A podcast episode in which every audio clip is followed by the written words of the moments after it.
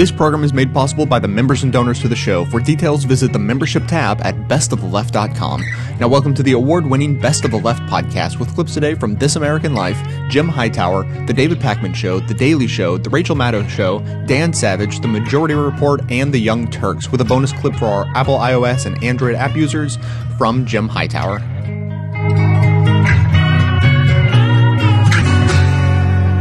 You may remember last fall, President Obama decided to do something that lots of other presidents had done before him. He gave a short speech to the country's school kids at the start of the academic year. The head of the Republican Party in Florida, a man named Jim Greer, issued a statement saying that he was appalled that President Obama would be spreading his lies and socialist ideology to school children. Others chimed in. He kicked off a little firestorm in the media. He joins us right now. Mister Greer, thanks for coming on. You put out a pretty strong statement uh, the other day. You said the president, you referred to him as the Pied Piper Obama. Pied Piper is a guy who took children away and they were never seen again. Is that what you think? I mean, really? Well, I don't want him to take children away, but I don't want him to take their minds away either to push the, his agenda. When the president finally gave his speech, what was his socialist message for the nation's school children? Put down the video games, read books, come to class ready to work hard. And along those lines, by the way, I hope all of you are washing your hands a lot and that you stay home from school when you don't feel well so we can keep people from getting the flu this fall and winter.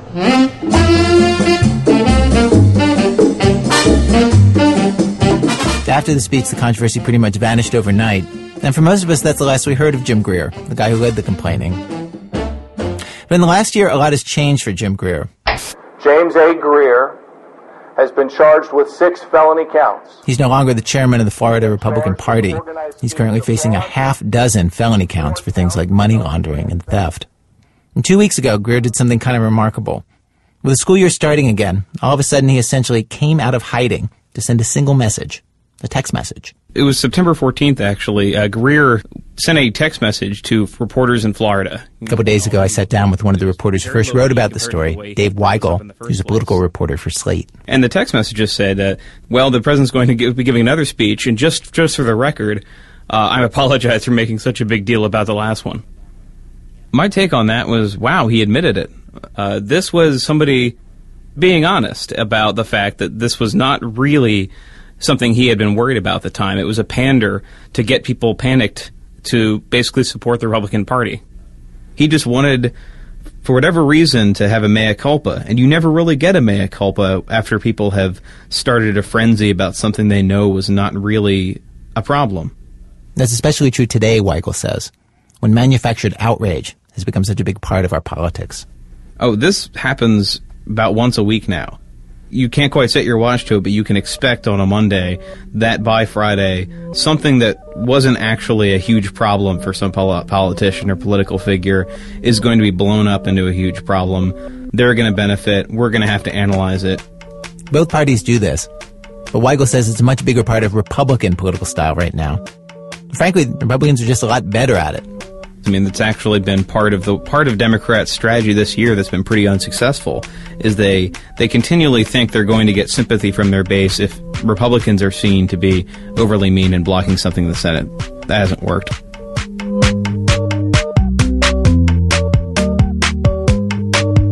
So the Democrats try to rouse the troops with outrage of a Republican saying no, and doesn't seem to change the political equation very much at all. The Republicans, meanwhile, are not only better at attacking. When they're attacked, they do a better job flipping the script and turning the story into outrage over the unfairness of how they were attacked, turning that into support and money.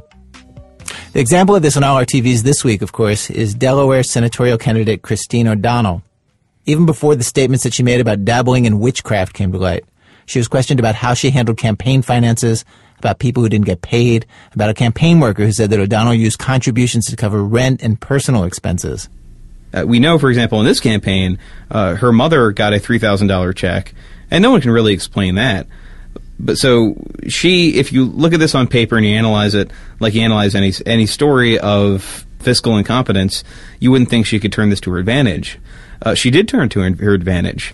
She won the primary, and she raised, in the first five days after it, about two million dollars. And that, according to her and the campaign and people around her, is in large part a response to the way the media was covering her finances, the way the media was covering her career as a T V pundit. What are we to make of the attacks against you? Well, watch this. Watch how this campaign unfolds. They started their ads this week, and they're attacking me personally. They're not attacking where I stand on stimulus. They're not attack attacking where I stand on extending, if not making permanent, the Bush tax cuts. They're not attacking me on my positions. They're trying to attack me. She was able to turn this back into proof that the media was trying to tear her down. It was not an outrage that she said it. It was an outrage that this was being brought up, drudged up against her. The way O'Donnell put it was that it, this is a this is attack on me, but, and she said this, her supporters also said this more explicitly, it's it's attack on people who believe the way I believe. This is an attack on Christianity. It's an attack on uh, our values. And the money she raised off that, which, you know, two million dollars is actually uh, ten thousand percent of what she had in her campaign fund before um, before the campaign heated up at the end of August. Before the attacks. Before the attack, she had twenty thousand dollars roundabout, and then she got two million dollars after this. The, yeah. the way she pivoted is, is just a great textbook example.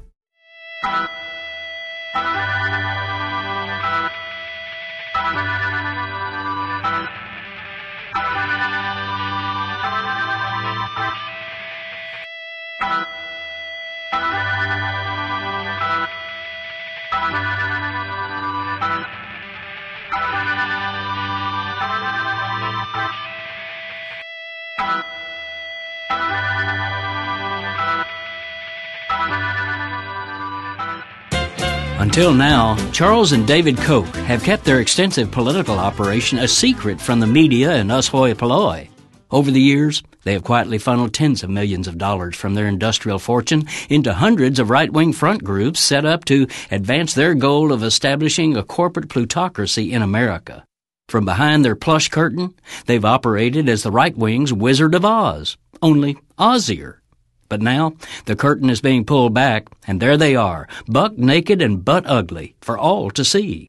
What an unpleasant surprise it must have been for the billionaire brothers to find the hoi polloi peering at them on January thirtieth.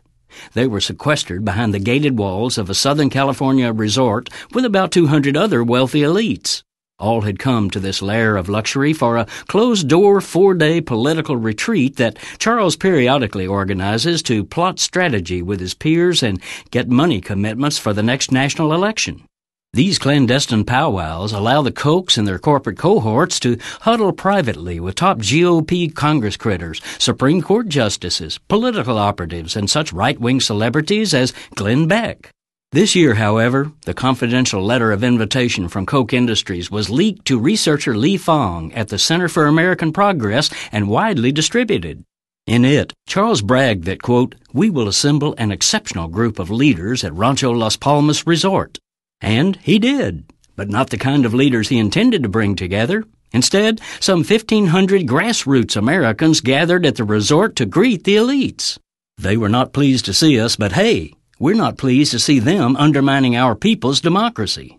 This is Jim Hightower saying these uninvited guests, accompanied by national media and hordes of bloggers, succeeded in uncloaking the Kochs. And now the Koch name is a four-letter word, as in to Koch democracy. Una campana suena, mira que bonita era. Una campana suena, mira que bonita era. Ya está, ya está, ya está. La campana va a sonar.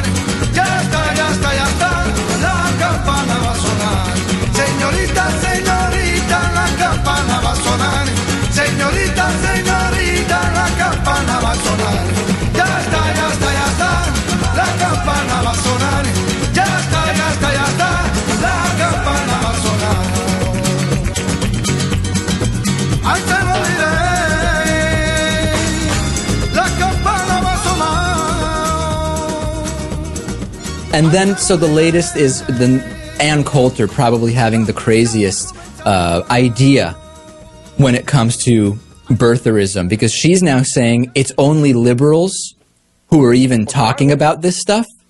And I'll play her saying that for you, and then minutes later, I'll give you another pretty interesting clip. Take a listen to this. Him about it. it. It is the liberal media. They want to keep talking about it because it helps discredit all opposition to Obama. There are a lot of reasons to think Obama is a very bad president who is doing very bad things to this country. The idea that he was born in Kenya is not one of them, but it allows liberals, the mainstream media, the White House itself to keep saying, oh, well, opposition to me, it's these crazy birthers. Well, no, it, it isn't. You haven't heard that on Fox News. You haven't heard it in Human Events, in National Review, or American Spectator, all of which have shot it down. All right. Right. All right, the okay, so then th so there's that. Okay, Ann Coulter saying very clearly it's the liberal media keeping that story in to make Obama's opposition appear to be crazy. Well, you know, it's it's an interesting theory. It actually would be pretty smart if that was the case, but hold on a second. Which channel is Greta Van Susteren on, Lewis? I can't remember. Oh, Fox? It's Fox News. That's right. And and what did she ask Donald Trump about? Let's let's take a listen to that. Issue, and I don't want to beat a dead horse, but I've heard you say that you are doing something. I don't agree with you on this whole birther issue. Plus, I think you're doing a great fundraiser for the Democratic Party. By putting that aside, you you you have said that you are investigating. What are you doing? Well, I think it's a very popular issue, and I think that nobody has solved anything. A lot of people right. are calling my office. They just did a poll. seventy. All right, so we don't need to hear the two-minute rant now that Donald Trump goes on. Uh, Ann, I thought it was I thought it was just liberal. Me is Greta Van Susteren liberal media? She's on Fox News. She certainly doesn't doesn't seem to be liberal to me, but she's talking about the birther thing. I guess it, it must have just been an honest mistake from Ann Coulter, right? No, I think Ann Coulter has been on another planet for a very long time. Oh, all right. Well, you may be right.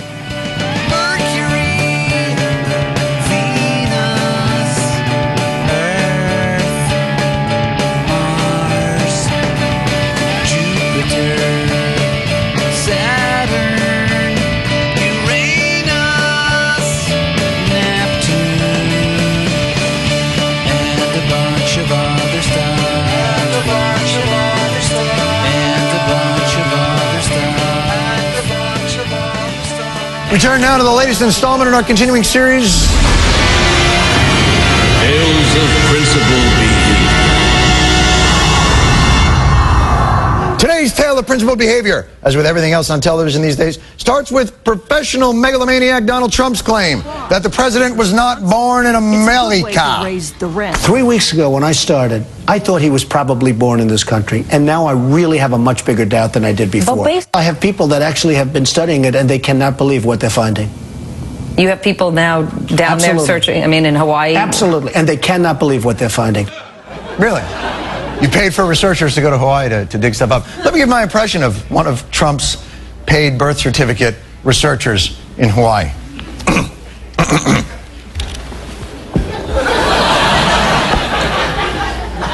yeah, yeah, Donald, you won't believe the shit I'm finding, yeah. Yeah, I'm knee deep in paperwork. Holy, look at that ass. That is unbelievable. Yeah, yeah, yeah, yeah. Uh, it's gonna take another two months. And I'm gonna need more money and maybe, I don't know, Quaaludes. All right. Bye-bye. Thank you. Thank you.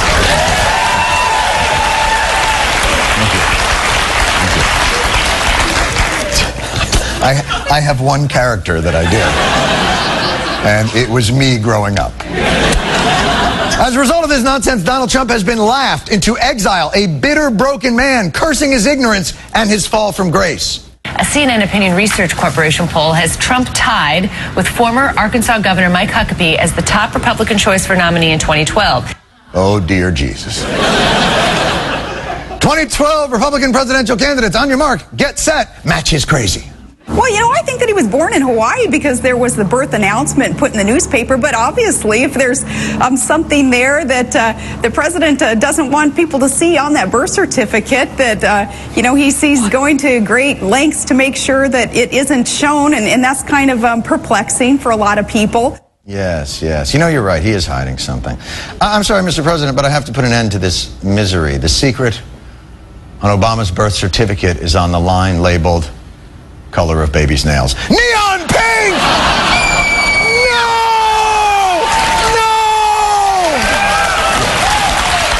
That's how I reacted when the president showed me and the rest of the liberal media at our weekly secret meeting. So, Alaska Palin is with Trump.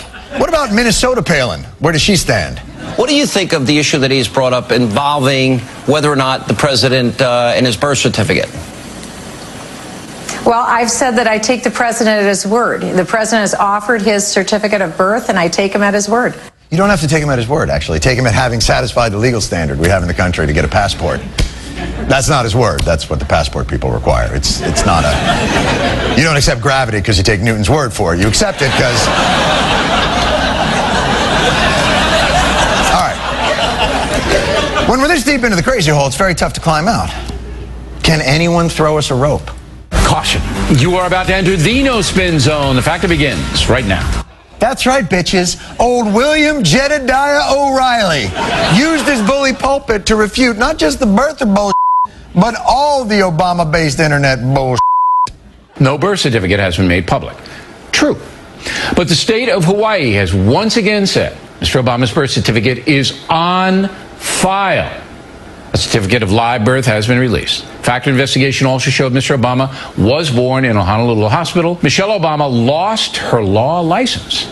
False. Missus Obama has more assistants than other first ladies. False. Barack Obama received foreign student aid while in college. False. Somebody just made that up. Mister Obama's a controversial guy. All presidents are. But he does deserve to be treated honestly, does he not?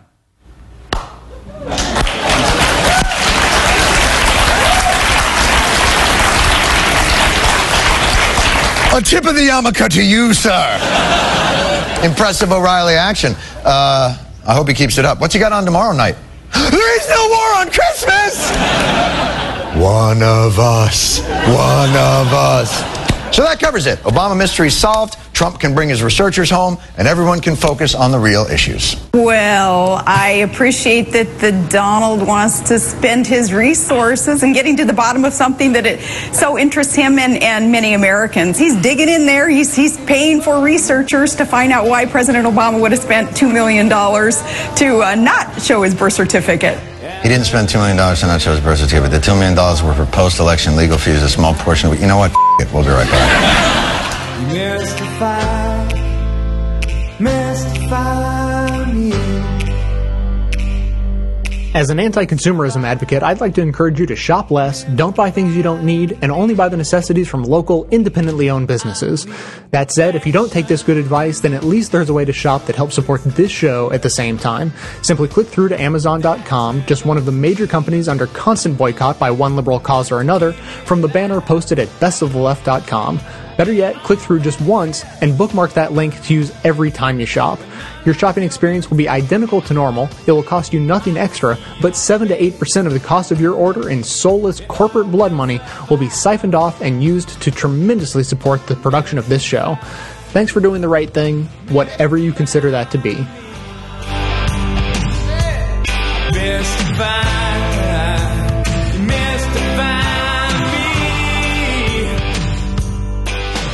There were a news story that involved someone related to me, or a member of the staff of the show, or a close friend of mine, or my dog. Now, if something were to happen to anyone in any one of those categories, I would have to disclose that relationship to you before reporting on the story.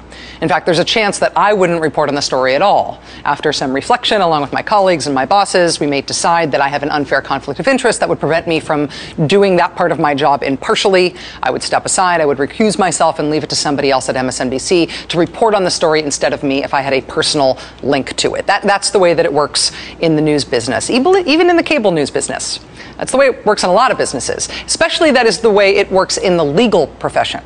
At least that's how it's supposed to work. Last night, we brought you breaking news involving serious questions about the impartiality of Supreme Court Justice Clarence Thomas. Questions about whether Justice Thomas should have recused himself from the Citizens United case because of a political strategy event in which he seems to have participated. An event paid for and sponsored by some of the corporate leaders who stood to benefit directly from the court's decision in that case. It's a story that has been percolating for quite some time. When the New York Times first reported last month that both Justice Thomas and Justice Antonin Scalia had participated in some of those political strategy events, a spokesman for the court said Justice Thomas had just made a brief drop-by at a weekend event in Palm Springs. He just stopped by. Nothing to see here. Keep moving. But when the folks at the advocacy group Common Cause looked at Justice Thomas's financial disclosure form for two thousand eight, they discovered that for that weekend in question, he had been reimbursed for four days of transportation, meals, and accommodations by the Federalist Society. It is a group that is funded in part by the billionaire Koch brothers. Four days seems like a lot more than a brief drop by. which raises questions about the Supreme Court and whether its justices are tolerating the perception of or an actual conflict of interest by justices on the court. Here's why this is such a mess for the court and a mess for us as a country.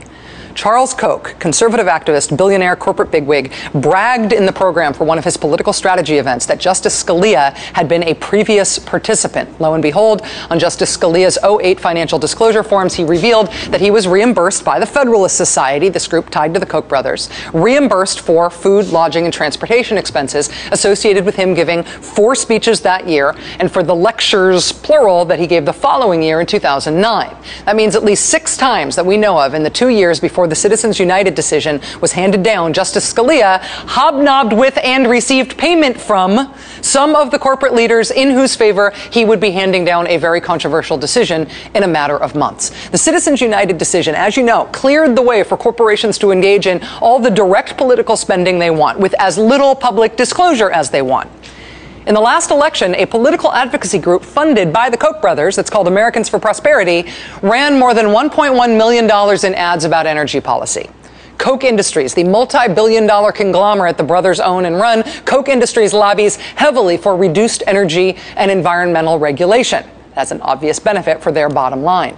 Americans for Prosperity has reported spending a total of one point three million dollars on independent campaigning before the election, with ninety-six percent of that money benefiting Republican candidates. That's the spending that we know about. That's what's been disclosed. Because Republicans won a majority in the House in the last election, the House Energy Committee, like all committees in the House, is now Republican-controlled, and most of the Republicans on that Energy Committee signed a pledge given to them by Americans for Prosperity, saying they would oppose the Obama administration's plans to regulate greenhouse gases. They also say they have plans to restrict the reach of the E P A, which of course has oversight of Koch Industries. All in all, all that political spending looks to have been a pretty good investment for the Koch brothers. After it became known that Justices Scalia and Thomas attended Koch brothers events before they ruled on the Citizens United case, which has been so spectacularly good to the Koch brothers, uh, the watchdog group Common Cause wrote a letter to the Attorney General asking him to investigate, saying, quote, if Justices Thomas and Scalia attended or spoke at Koch Industries a meeting, at a Koch Industries meeting during that time frame, it would certainly raise serious issues of the appearance of impropriety and bias. Justice Thomas, for five years, just stopped disclosing that his wife had any income at all. In that five-year time period, she was paid over six hundred thousand dollars by conservative advocacy organizations. When called on it, Justice Thomas corrected the filings after the fact. The Supreme Court said that Justice Thomas just dropped in on a conservative political strategy meeting convened by a party that benefited from one of his later rulings. His financial disclosure forms make it seem like a heck of a lot more than a drop-in. They at least make it seem like it was a drop-in that lasted for four days. The Supreme Court as an institution has very few rules that govern it, because they are expected to have good judgment enough to not need them. Our whole system of having a Supreme Court that cannot be appealed at the pinnacle of our judiciary depends on us as Americans believing in the integrity of that court. What do we do if the court just decides they don't care if they're seen as biased? Joining us now is Bob Edgar. He's the president and C E O of Common Cause, which has petitioned the Supreme Court for an explanation and the Justice Department for an investigation of these matters. Mister Edgar, thank you for your time. It's great to be with you, Rachel. Um, first of all, this is a this is a um, relatively simple story, but with some complicated details. Did I get anything wrong in the way I laid it out? You laid it out perfectly. And when I was in elementary school, I learned about the Supreme Court, and I had always assumed that the nine members of the Supreme Court would be ethical. Uh, even though they held different political views, they would look at issues in terms of the impact on the Constitution and on average, ordinary citizens. But over the last couple weeks and years, a number of the Supreme Court justices have just violated their conflict of ethics rules, uh, their conflict of interest rules, and um, all other federal judges have a code of ethics that they abide by. The Supreme Court has been left out of those rules, and you would assume that they wouldn't need them, as you said in, in your opening. But, you know, I think there's an arrogance in the Supreme Court right now. Uh, when foreign diplomats have diplomatic immunity, they're not tried. I think the nine members of the Supreme Court, at least a few of them, uh, Scalia and Thomas being particular, uh, have a, they, they have an ethical immunity, mm. that they think uh, the American public won't see what they've done. And Common Cause has decided to call them out, to shine some light on it, to ask the Attorney General to specifically look at, here are these two judges who go in oh seven and oh eight to a very secretive meeting of the Koch brothers. They come back to the Supreme Court in oh nine. They do an extraordinary thing. They hold off the Citizens United versus the F E C for a whole new term. They come back in September. Normally the Supreme Court doesn't come back until October. They come back in September and have an extraordinary session. And then a year ago, when they come out with their decision, a five to four decision, when they come out with that decision, they take a very narrow issue and they broaden it. And they give corporations and labor unions the ability to dip into their corporate treasury. Uh, Justice Thomas's wife sets up something called uh, Liberty Central and automatically benefits from what has been provided. Benefited how? Uh, she benefited by taking corporate money for the first time in our history, where uh, corporations that were surrounding conservative political ideologies were now able to use that money in independent expenditures. The Koch brothers, for example, would give legal contributions to a candidate, maybe three or four or five thousand dollars, and then spend hundreds of thousands of dollars to trash their opponents in independent expenditures. Common Cause believes that it's time for the nine members of the Supreme Court to disclose their conflicts of interest, to have openness and transparency. We think the uh, Judiciary Committee of the House and Senate ought to investigate. We think the Attorney General ought to figure out whether there is a real conflict of interest.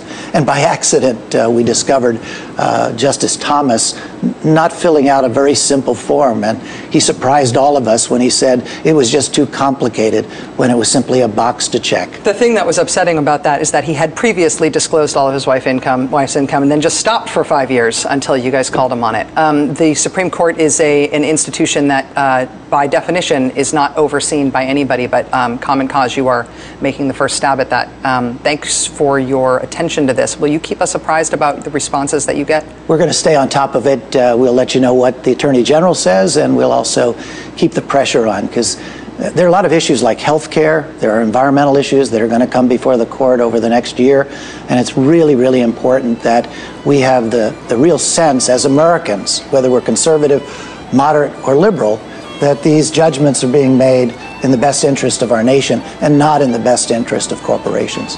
Bob Edgar, President and C E O of Common Cause. Thanks very much for your time today, Bob.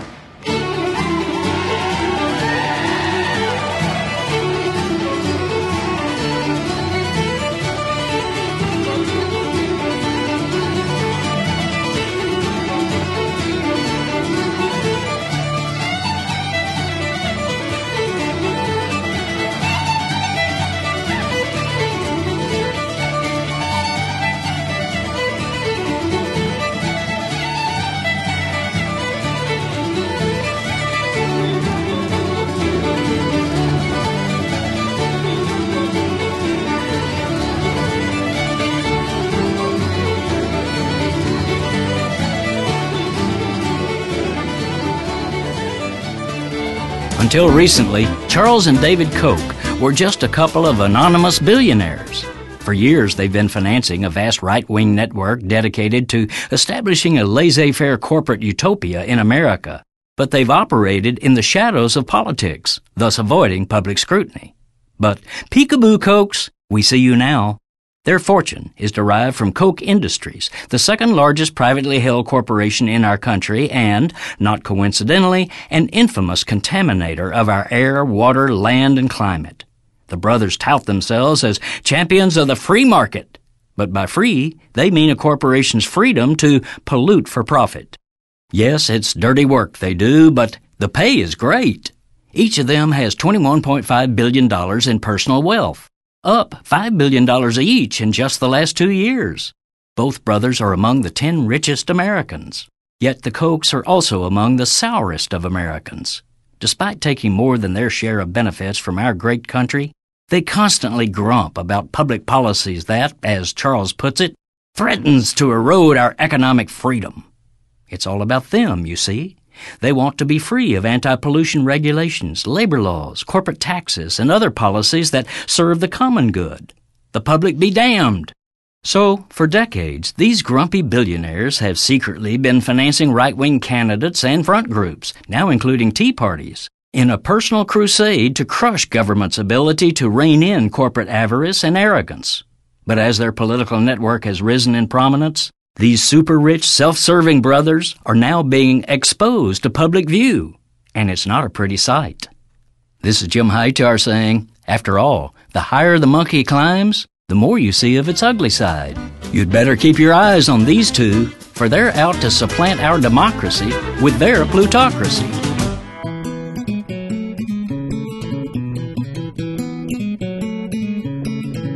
So let's presuppose for a moment that you actually enjoy this show. Now, if that's true, please consider supporting it with a five dollar monthly membership. I actually quit my job as a climate activist to pursue this show full-time because this is where I felt like my talents could best be put to use and I could have the biggest impact on the world. But I really need your support to keep going. I produce ten shows a month of fearless coverage on all the hot-button issues we face, maintaining a rock-solid schedule, posting shows at least every third day. So if all that is worth five bucks a month or as little as fifty-five dollars a year, a little discount for you, please consider signing up for a membership at best of the left dot com. Members even receive bonus audio and video content on top of the rest that doesn't make it into the final cut of the show. So please, again, check out the membership tab at best of the left dot com. Thanks so much for your support. Some joy at the start, and for that I'd say it's worth it. Just use your blade that's short and sharp on me.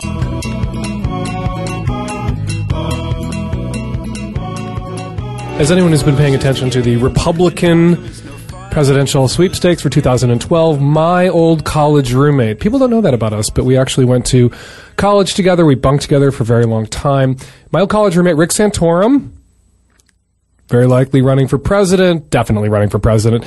He's not going to, perhaps, you know, li- unlikely to win the nomination, likely to win Iowa, because everyone in Iowa, according to the New York Times uh, front page story last week, has completely lost their minds. Uh, unlikely to win the nomination, but this race in two thousand twelve really isn't about winning uh, anything but the nomination, and because uh, they're certainly not going to take the presidency away from Barack Obama with the Michelle Bachmann, a Sarah Palin, a Rick Santorum, or a Mike Huckabee. This is just about leveraging the Republican nomination and the nomination process uh, for fresh gigs on Fox News over the next four years. Fresh, well-paid gigs on Fox News over the next four years. So let's not be deluded about what's going on on the Republican side. That's why there aren't really any serious Republicans running for president. Anyway, Rick Santorum running for president. And here's what he had to say recently about the non-existent Social Security crisis. Social Security is completely solvent. Don't fall for that. My apologies to Canada. We're going to talk about American politics for a minute. Here's Rick in full froth this week about Social Security. The former Pennsylvania senator, former because he lost by eighteen fucking points, former Pennsylvania senator and potential presidential candidate was asked about Social Security during an interview. He says the system has design flaws. Uh, for Republicans, the design flaw in Social Security is it doesn't let old people starve to death. The system has design flaws, but the reason it is in big trouble is that there aren't enough workers to support retirees. He blamed that on what he called the nation's abortion culture. He says that culture, coupled with policies that do not support families, deny America what it needs, more people. You know, I read that, and, you know, we have an abortion culture. People get abortions. Uh, it is actually a constitutionally protected right, and people are going to continue to get abortions, whether Rick Santorum thinks that's good for Social Security or bad for Social Security. So we really can't do much about that. And, you know, I think we have pretty family fucking friendly policies in this country. And if people aren't having more babies besides the Duggars, there's not much we can do about that. And, you know, just, you know, Rick Santorum's comments had me up late worried about Social Security. And, God, if only there were a large country adjacent to ours that was home to a lot of people who desperately wanted to come to the United States to live and work. And if the people in this hypothetically adjacent-ish country tended to have large families and tended to be religious, perhaps Catholic, pseudo-social conservatives, would no doubt create a path to citizenship for these folks from this hypothetical country, perhaps to our south, because America needs more people. Right, Rick? More people. This hypothetical country actually exists, of course. It's called Mexico. And twelve to twenty million of those people are already in this country that's so desperately in need of more people because Americans keep aborting the next generation of Social Security retiree supporters.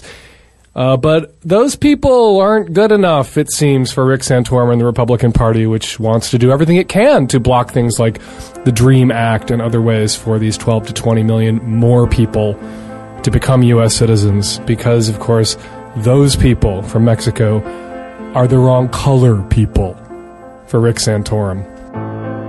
I am color blind.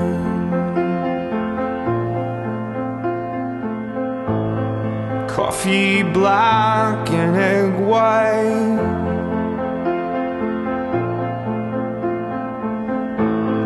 Pull me out from inside.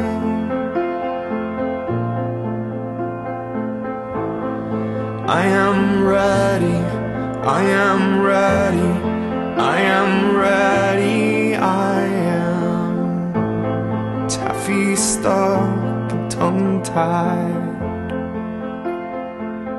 Ayn Rand. She is the, uh, probably the godmother of the sort of modern libertarian movement. Uh, her book, Atlas Shrugged, is the Bible for all these people who say that if taxes are raised, I'm going to go Galt, which is a reference to the lead uh, John Galt, who took an oath. I swear by my life and my love of it that I will never live for the sake of another man. In other words, I'm not going to pay taxes to support somebody else with their Medicare and their Social Security and their welfare and their pfft, fire departments. Fire departments. Nor ask another man to live for mine.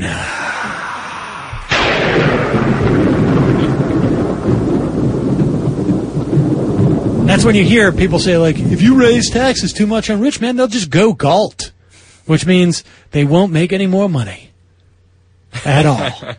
They're not going to go make money because they don't want it to go into the coffers, because that's what it's about. This isn't just simply about principle for people like Ayn Rand or Ayn Rand. It's not about principle.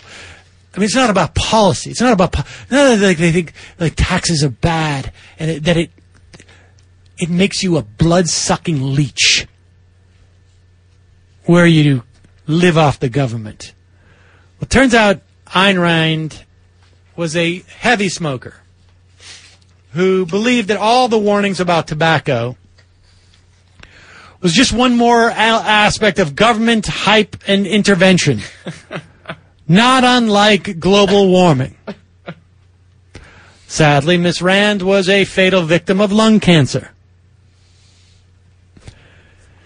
It was revealed in the recent oral history of Ayn Rand by Scott McConnell, founder of the media department at Ayn Rand Institute,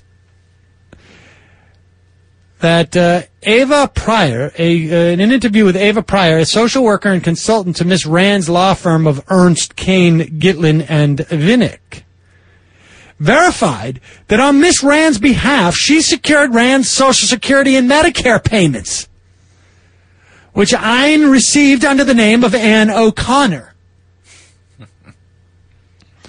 Pryor said, quote, doctors cost a lot more money than books earn, and she could be totally wiped out without the aid of these two government programs.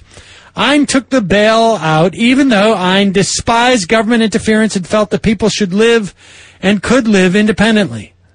She didn't feel that an individual should take help. Is this the pinnacle of hypocrisy? Remember, this isn't just a case of what she thought government policy should be, and then it would be silly for not to her to avail herself of this policy that she was not able to change. This is her saying that individuals are blood-sucking leeches if they take this, that you are less of a human being, that social insurance from the state, taking it, is immoral because its benefits are stolen by parasites being tax tax leviers and loafers from the hard-working and morally pure producers.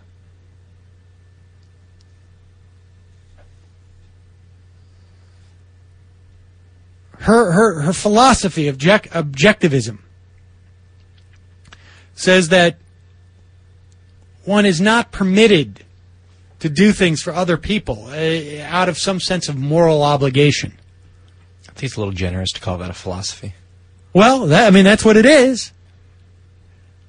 And at the same t- token, taking this stuff is also completely contrary to her objectivist philosophy, which simply goes to what I have been saying for a long time. And that is, it's very easy to call yourself a libertarian because you always get to draw the line wherever you want it. In Ayn Rand's case, Ayn Rand, or whatever she wants to call herself, she drew that line. You are a scumbag if you take government help unless it's Medicare and Social Security for me and my lung cancer. And then everything else on the other side of that line, that's bad.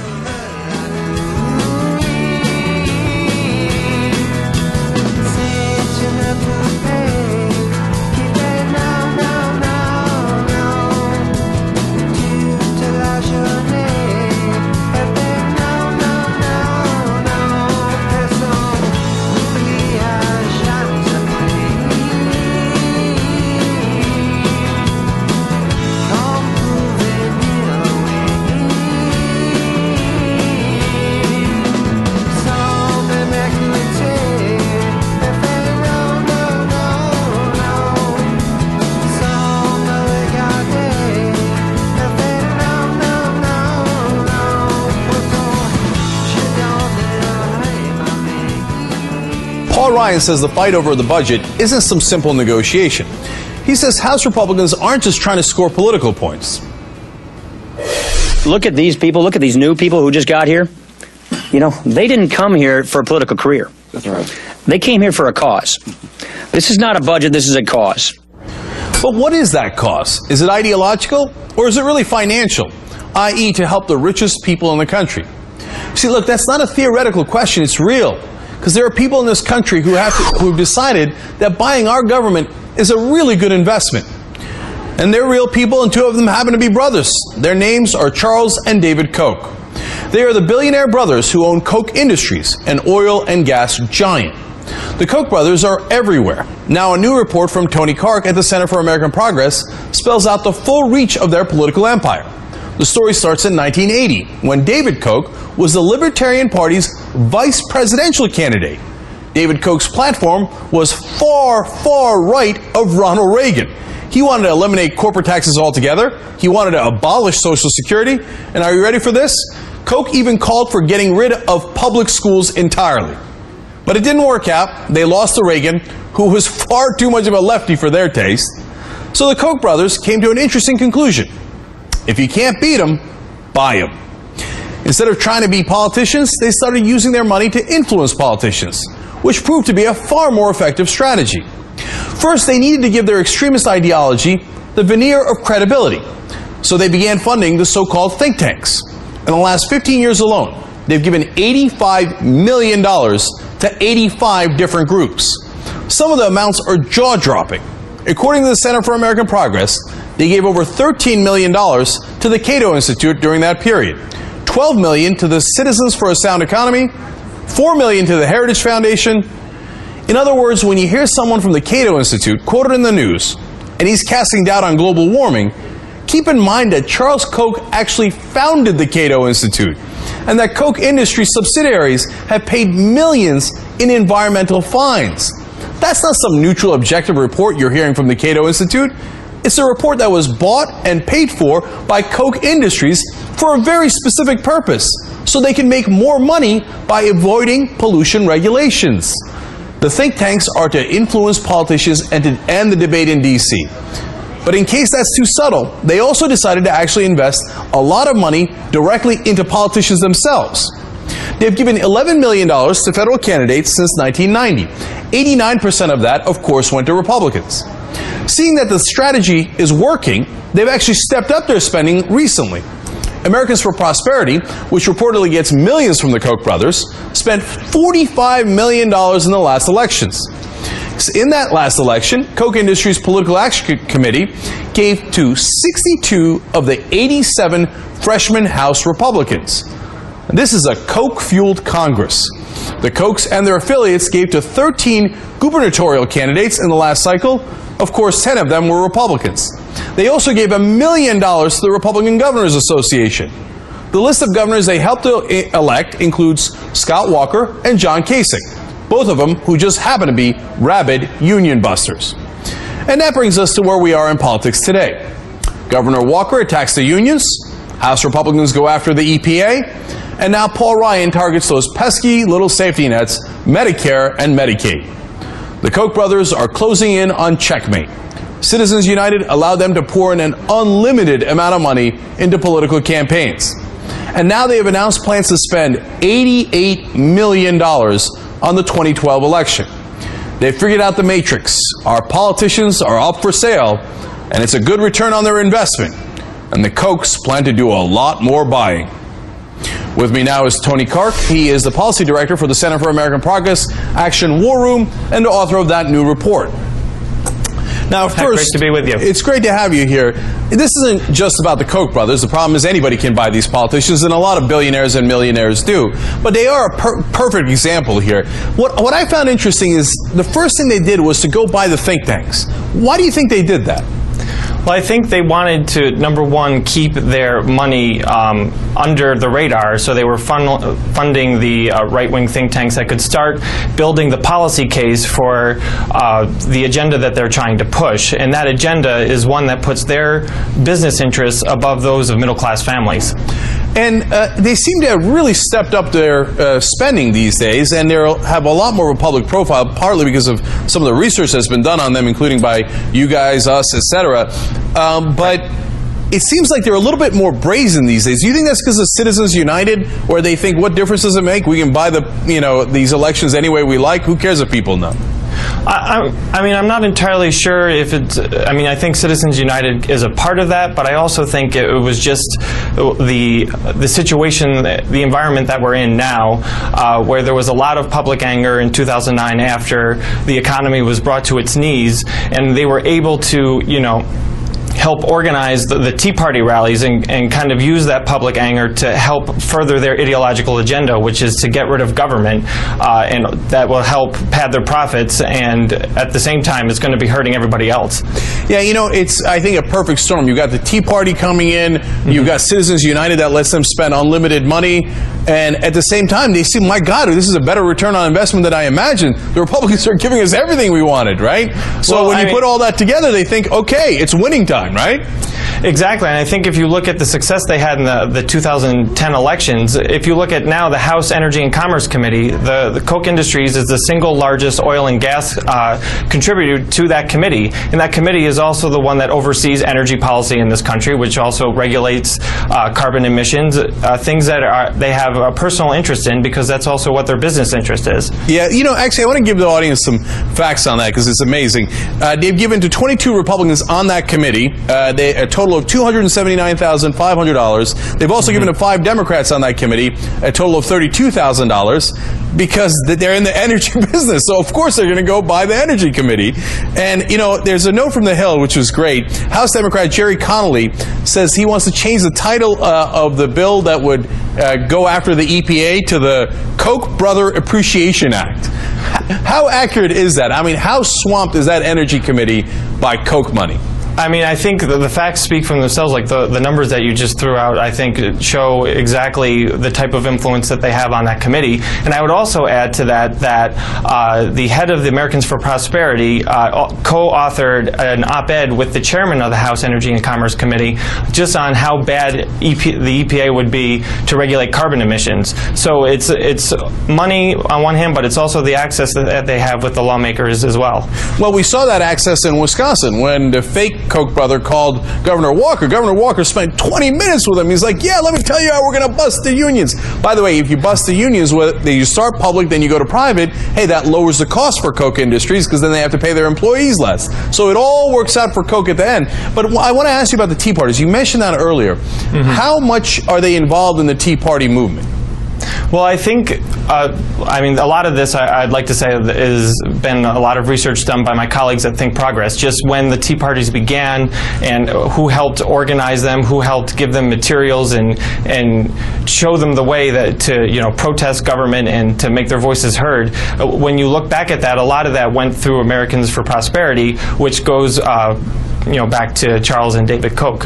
So I think from the, uh, even one employee said that their job was to stimulate the Tea Party, that they not they didn't necessarily create it per se, but they definitely helped it along. Right, and I gotta be honest, it was a brilliant strategy because, right. I mean, they've got all these guys who are now doing them favors. They're trying to kill the E P A for the Koch Industries. Uh, you know, it's it was money well spent. Tony Clark, uh, great research. Thank you for joining us. We really appreciate thank, it. Thank you for having me. Louder than sirens, louder than bells, sweeter than heaven and harder than hell. Louder than sirens, louder than bells. Sweeter than heaven and harder than hell. As I move my feet towards your body, I can hear the speed. It fills my head up and gets louder and louder. Fills my head up and gets louder and louder.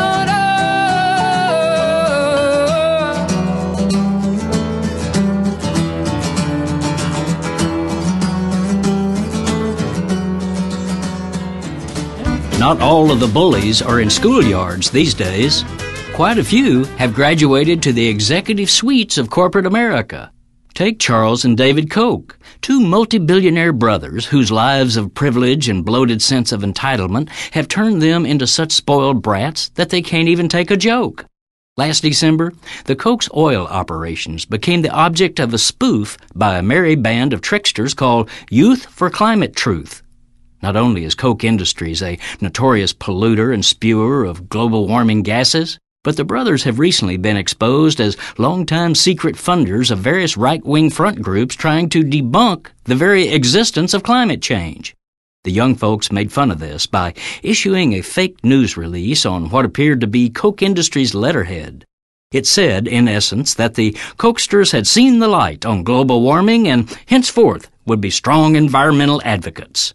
A pretty harmless joke.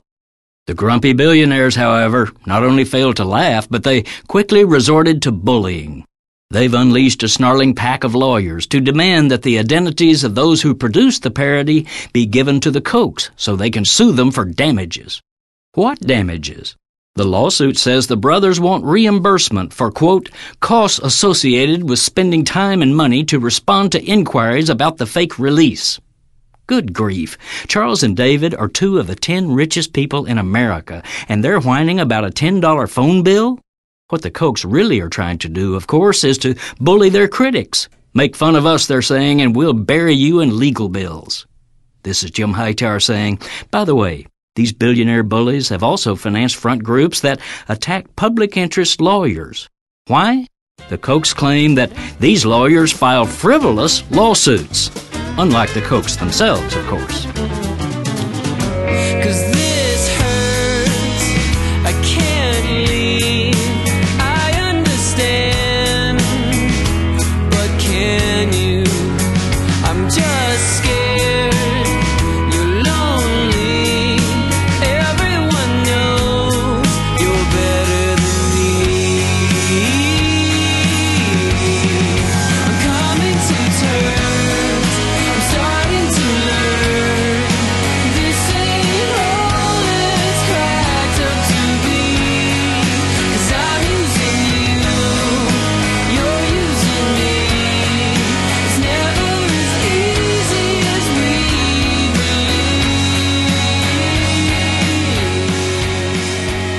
Want to see one of the Koch brothers get begged for money by a real live sitting U S senator on tape? Want to? This election at a time. Had it made a difference, I could certainly use it again. Obviously, they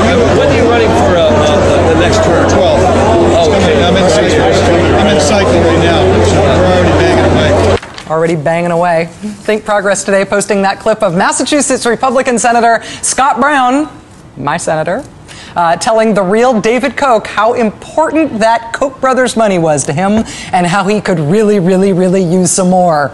Please. And the Koch brothers have, in fact, been very good to Senator Scott Brown. Uh, in November two thousand nine, when Scott Brown's race was really the only impending Republican Senate race, David Koch gave just over thirty thousand dollars to the Republican Party's Senate Campaign Committee, the N R S C. The Brothers Koch, in, uh, the Brothers Koch Industries PAC uh, gave the committee another fifteen thousand dollars at that time, and they gave Mister Brown's campaign five thousand dollars directly. The Koch Industries PAC has also given tens of thousands of dollars to another Republican Scott, uh, to this guy, Wisconsin Governor Scott Walker, which is probably why someone impersonating David Koch was able to get Governor Walker on the phone last month for twenty minutes in the middle of what was supposedly a very engrossing state budget crisis. Repercussions from that prank call to Governor Walker uh, continue reverberating for the governor, not least because in that call, he tipped his strategy. He explained how he would try to trick Democrats into coming back to the state capitol, thus affording the Senate a quorum to pass his union stripping thing. He also explained how he would use the threat of laying off state workers for its political effect. Well, now that prank call is giving Governor Walker a whole new headache. Wisconsin state Democrats have filed an ethics complaint over what Mister Walker said to the guy he thought was David Koch, over what Governor Walker said to the man he believed was the oil billionaire who had funded his campaign. Specifically, they're raising ethical concerns about this part. In the coming days and weeks and months ahead, particularly in some of these Uh, more swing areas, a lot of these guys are going to need, they don't necessarily need ads for them, but they, they're going to need a message out reinforcing why this was a good thing to do for the economy, a good thing to do for the state. So to the extent that that message is out over and over again, that's obviously a good thing.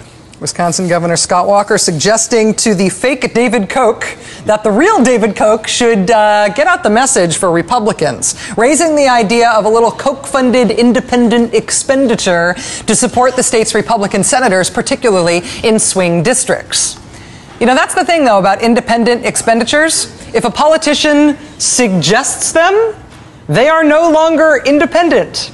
Wisconsin Democrats say Mister Walker was not only illegally coordinating campaign expenditures in that moment, he was soliciting David Koch's financial help from the governor's office inside the state capitol. You are not supposed to solicit campaign contributions from your public office. You know, talking about the Koch brothers uh, in two thousand eleven is starting to feel a little bit like talking about Karl Rove in two thousand four. Uh, if you care about progressive politics or even just fair play in two thousand eleven, you really can't get away from the Koch brothers. They're becoming way too ubiquitous. Their names pop up in every scummy political scandal, one after another. From the Wisconsin union busting and the phony AstroTurf bus tours to the questionable partiality of America's Supreme Court justices, it feels like every time a really gross new political scandal erupts, big or small, there's the Koch brothers with the chair pulled up to the table. I do not want it to be true. I am sick of these guys already. But every time you turn over a political rock, there they are. Another example, the new Consumer Product Safety Commission database that was scheduled to go online this week. It is a no-brainer. It's an online searchable database the public can use to find out about safety concerns for household products. Like I said, sort of a no-brainer. It passed the House of Representatives unanimously in two thousand seven. It passed the Senate by a mile. The legislation creating it was signed into law by George W. Bush to precisely zero controversy because, dear Lord, who is going to object to consumer product safety information being put online? This guy will. Uh, the Vote American slogan here has to do with the fact that Mike Pompeo was running against an Indian-American opponent in the last election. Vote American, even though the other guy's American too, or he wouldn't be able to run, but you know what I mean. Mike Pompeo was elected thanks in large part to his largest campaign contributors, the Koch brothers and their PAC. Koch Industries is based in Mister Pompeo's district in Wichita. after the Koch brothers spent many, many thousands of dollars lobbying on the issue of that dastardly consumer product safety database, suddenly America found one congressman who was willing to try to kill it. Mike Pompeo, Republican of Koch brothers, I mean Kansas. Mister Pompeo has tried to spike this database. The Kansas City Star reporting today that it looks like he will fail in those efforts, but I'm sure the men upstairs appreciate his efforts anyway. I do not want to keep talking about the Koch brothers. Really, I do not. I always want to say it's Koch because of the way it's spelled. They're awkward. They're boring. I'm not interested in talking about them. I don't want to keep putting their names in the spotlight. But dude, these guys are earning it every single day. day.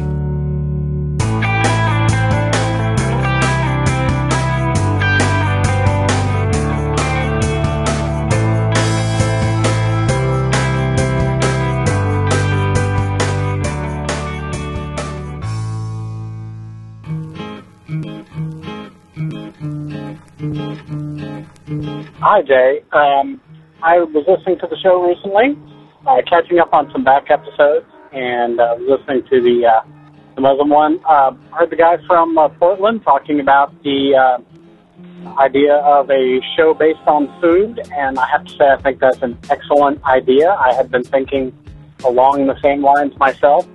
Uh, my name is Patrick. I'm a physician near Dallas, Texas, and I'm another vegan.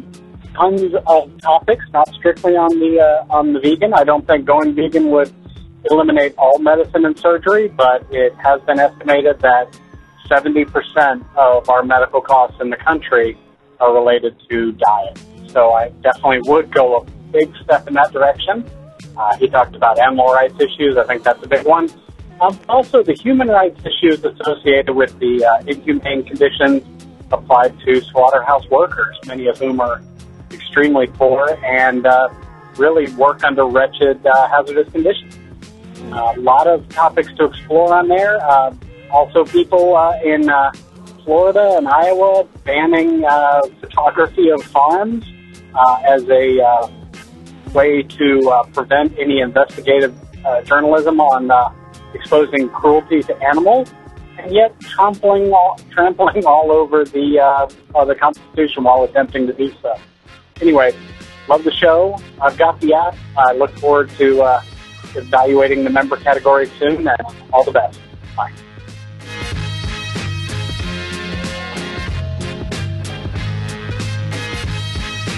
Hey, Jay, this is Ryan from New York. uh, I'm just calling in in response to a call I heard on the last show. I guess I'll call it Beck's uh, farewell show. I'm not really sure what the title of it was.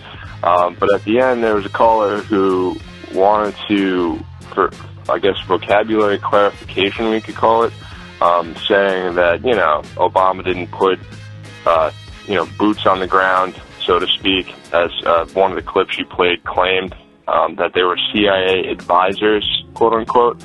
Um, honestly, you know, it's, it's conflated because advisors is, is almost the same thing. Um, I'm a history major. I'm trying to earn my P H D in American history.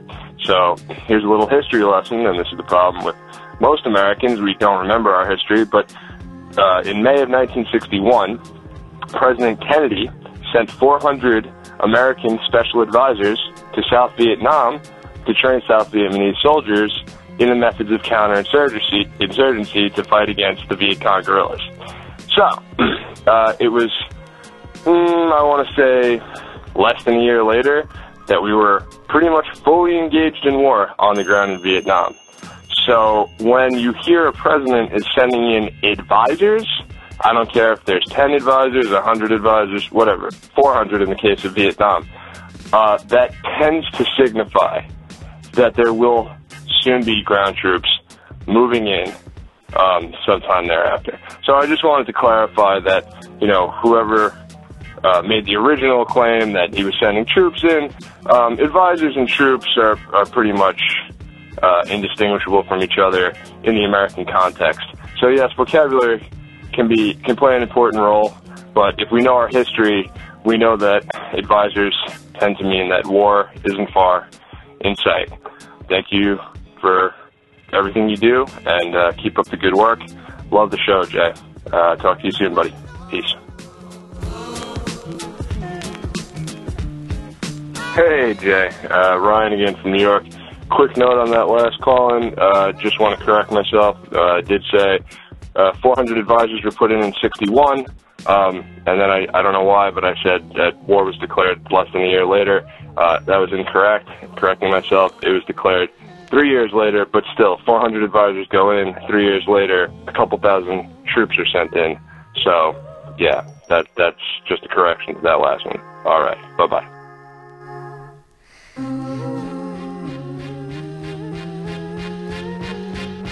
Thanks for listening, everyone, and thanks to all those who called into the voicemail line. If you would like to leave a comment, question, or activist call to action yourself to be played on the show, the number to dial is two oh six, two oh two, three four one oh.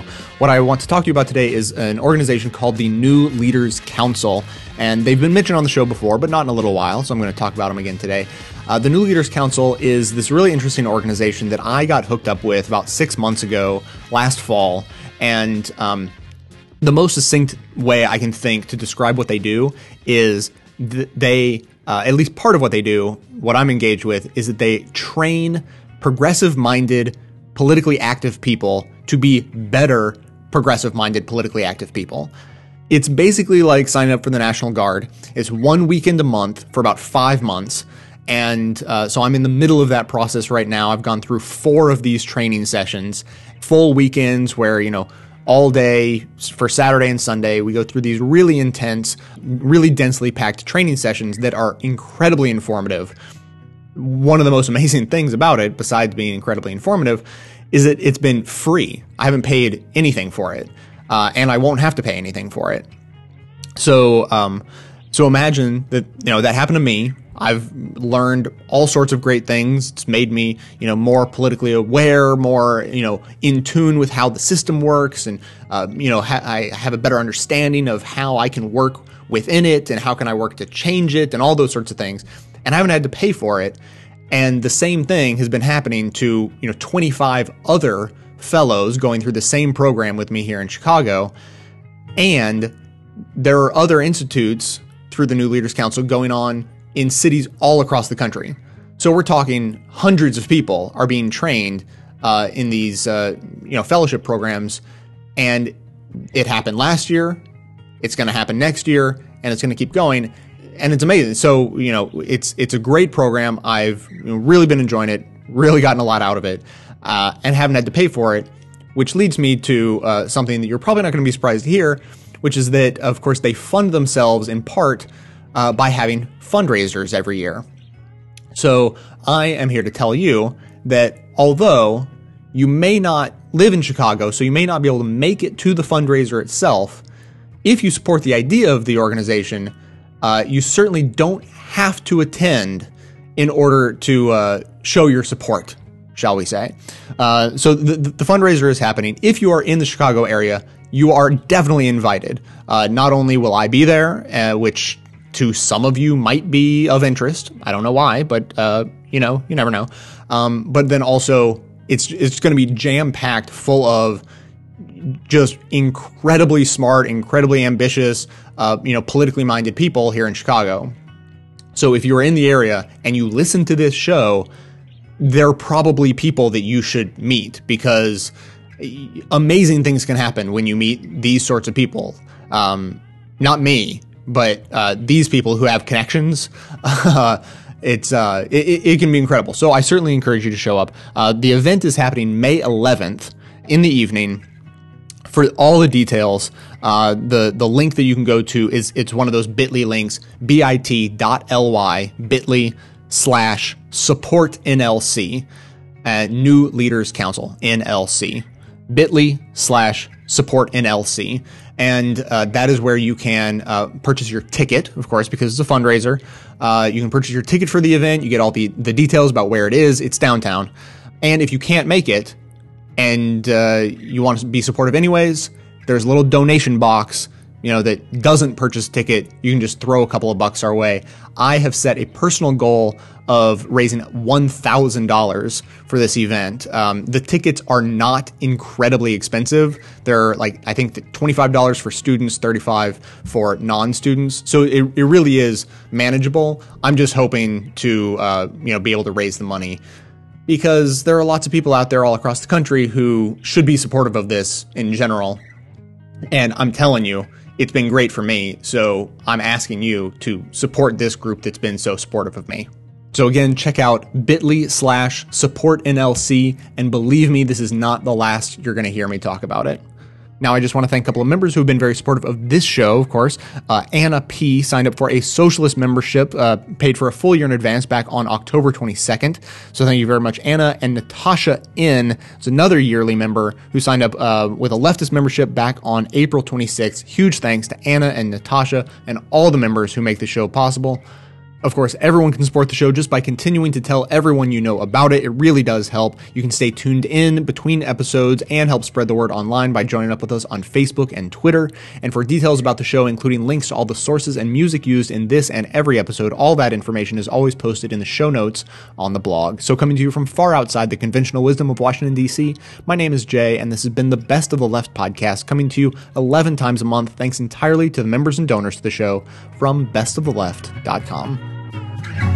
Thought points now black and white, 'cause you took apart a picture that wasn't right.